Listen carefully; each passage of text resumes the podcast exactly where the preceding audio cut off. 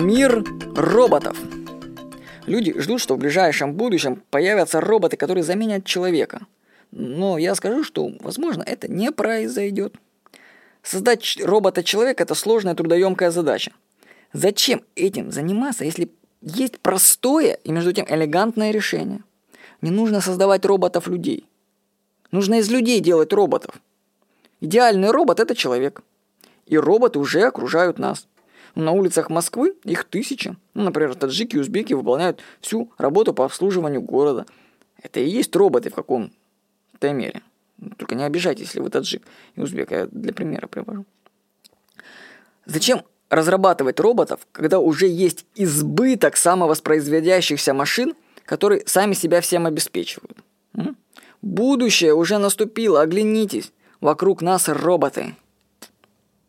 Вот, с вами был Владимир Никонов.